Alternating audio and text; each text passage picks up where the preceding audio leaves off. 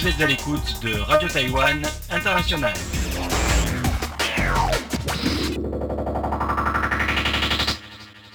Bonjour à toutes et à tous. Au micro de RTI cette semaine, nous avons l'ambassadeur taïwanais en Haïti, Ku Wen-Tien, qui a accepté de répondre à nos questions autour de l'aide taïwanaise apportée à la suite du terrible séisme qui a meurtri toute la région du Grand Sud en Haïti. Après avoir présenté les trois étapes d'urgence de rétablissement et de reconstruction la semaine dernière, et surtout de l'aide taïwanaise apportée par la société civile et le gouvernement, nous vous proposons aujourd'hui de découvrir la suite de notre entretien avec l'ambassadeur Ku Wen-Tien pour évoquer les relations entre Taïwan et Haïti avec la coopération et la vie sur place au jour le jour, laquelle est parfois semée d'imprévus.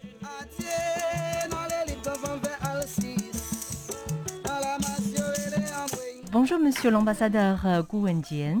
Bonjour, merci d'avoir invité sur votre plateau. Euh, bonjour tous les auditeurs à Taïwan, en Haïti et le monde entier.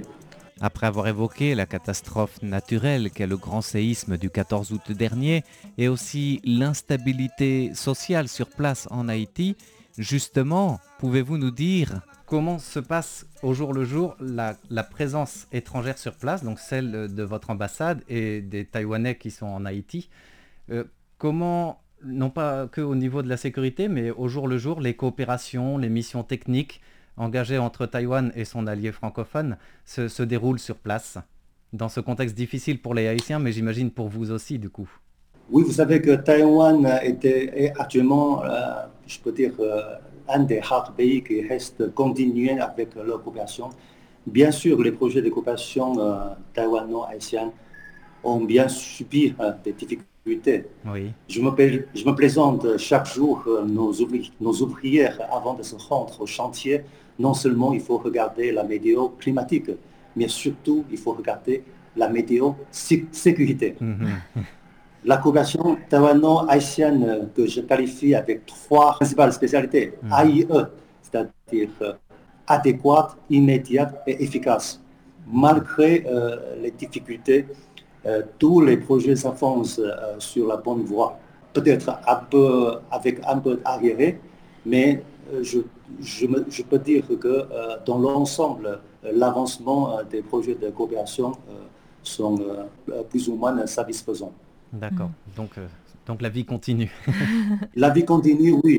Puis euh, la vie quotidienne, bien sûr, euh, c'est toujours la même chose. Donc, euh, avant de partir, avant de se rendre en quelque place, euh, il faut euh, toujours être vigilant euh, pour euh, vérifier euh, si la situation euh, sécuritaire euh, Mhm. est faisable.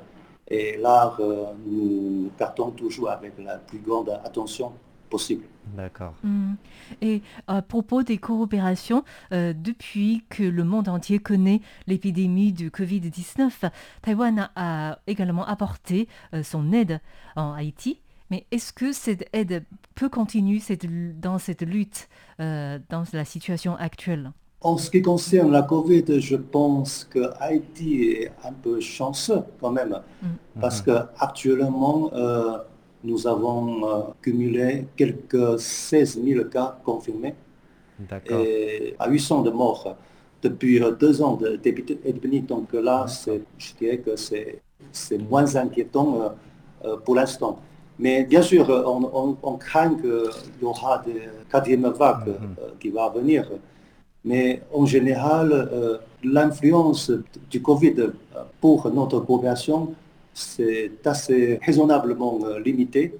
Donc euh, là, euh, par exemple, avec le réseau, notre population phare, qui est le projet de renforcement du réseau électrique, euh, Ah oui. on n'a pas subi trop de difficultés. Au début, oui, mais pour l'instant, on n'a pas subi trop de difficultés euh, causées par la Covid. Et pour euh, le projet de pompage à énergie solaire, et là, là aussi, l'avancement du projet euh, va très bien. Donc là, euh, l'impact de la Covid est relativement réduit euh, dans ce sens. D'accord.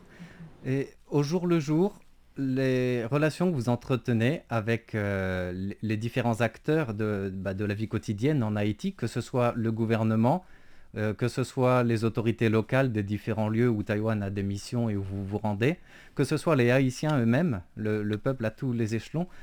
Euh, comment vous qualifieriez cette relation? Quelle est l'image qu'ils ont des Taïwanais ou que vous transmettez de Taïwan au peuple haïtien et comment ils le reçoivent? Vous savez que cette année marque la 65e euh, Oui. anniversaire de rétablissement de relations diplomatiques entre Taïwan et Haïti. 65 années au cours desquelles s'est développée une profonde amitié, Mhm. particulièrement marquée euh, par une solidarité agissante sur la scène internationale et une coopération bilatérale dynamique dans un esprit de partenariat. Donc, euh, je peux dire, euh, partout dans le pays, euh, les Haïtiens, euh, le peuple haïtien connaissent ce que Taïwan apporte à leur bien-être.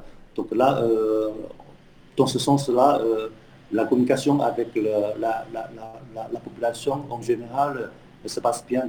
Euh, notamment euh, moi-même, euh, quand j'aurai la disponibilité, je, je me rends euh, dans la télévision ou la radio ou répondre à la presse locale pour justement expliquer, présenter nos projets de coopération. Et donc je crois que cela a été beaucoup apprécié par la population. D'accord, merci. Et une petite question euh, que j'ai vraiment eu envie de poser depuis le mois de juillet.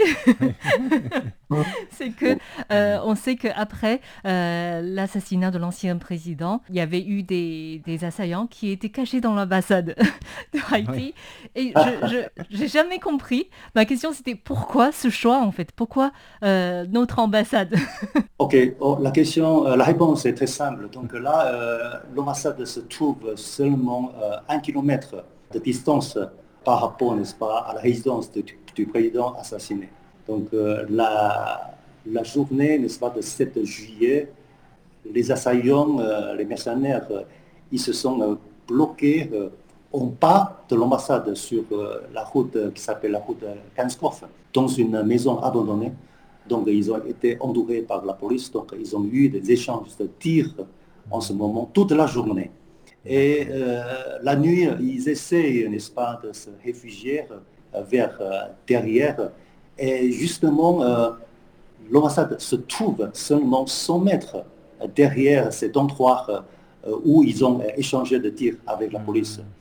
Donc ils ont, ils ont, d'après ma connaissance, ils ont retourné vers l'ambassade, ils ont trouvé, bon, peut-être c'est un, un bâtiment suffisamment grand, et puis euh, ils ont, comme ils ont, ils sont, ils sont lourdement armés, donc euh, ils ont essayé de camber la mur pour entrer à l'intérieur de l'ambassade.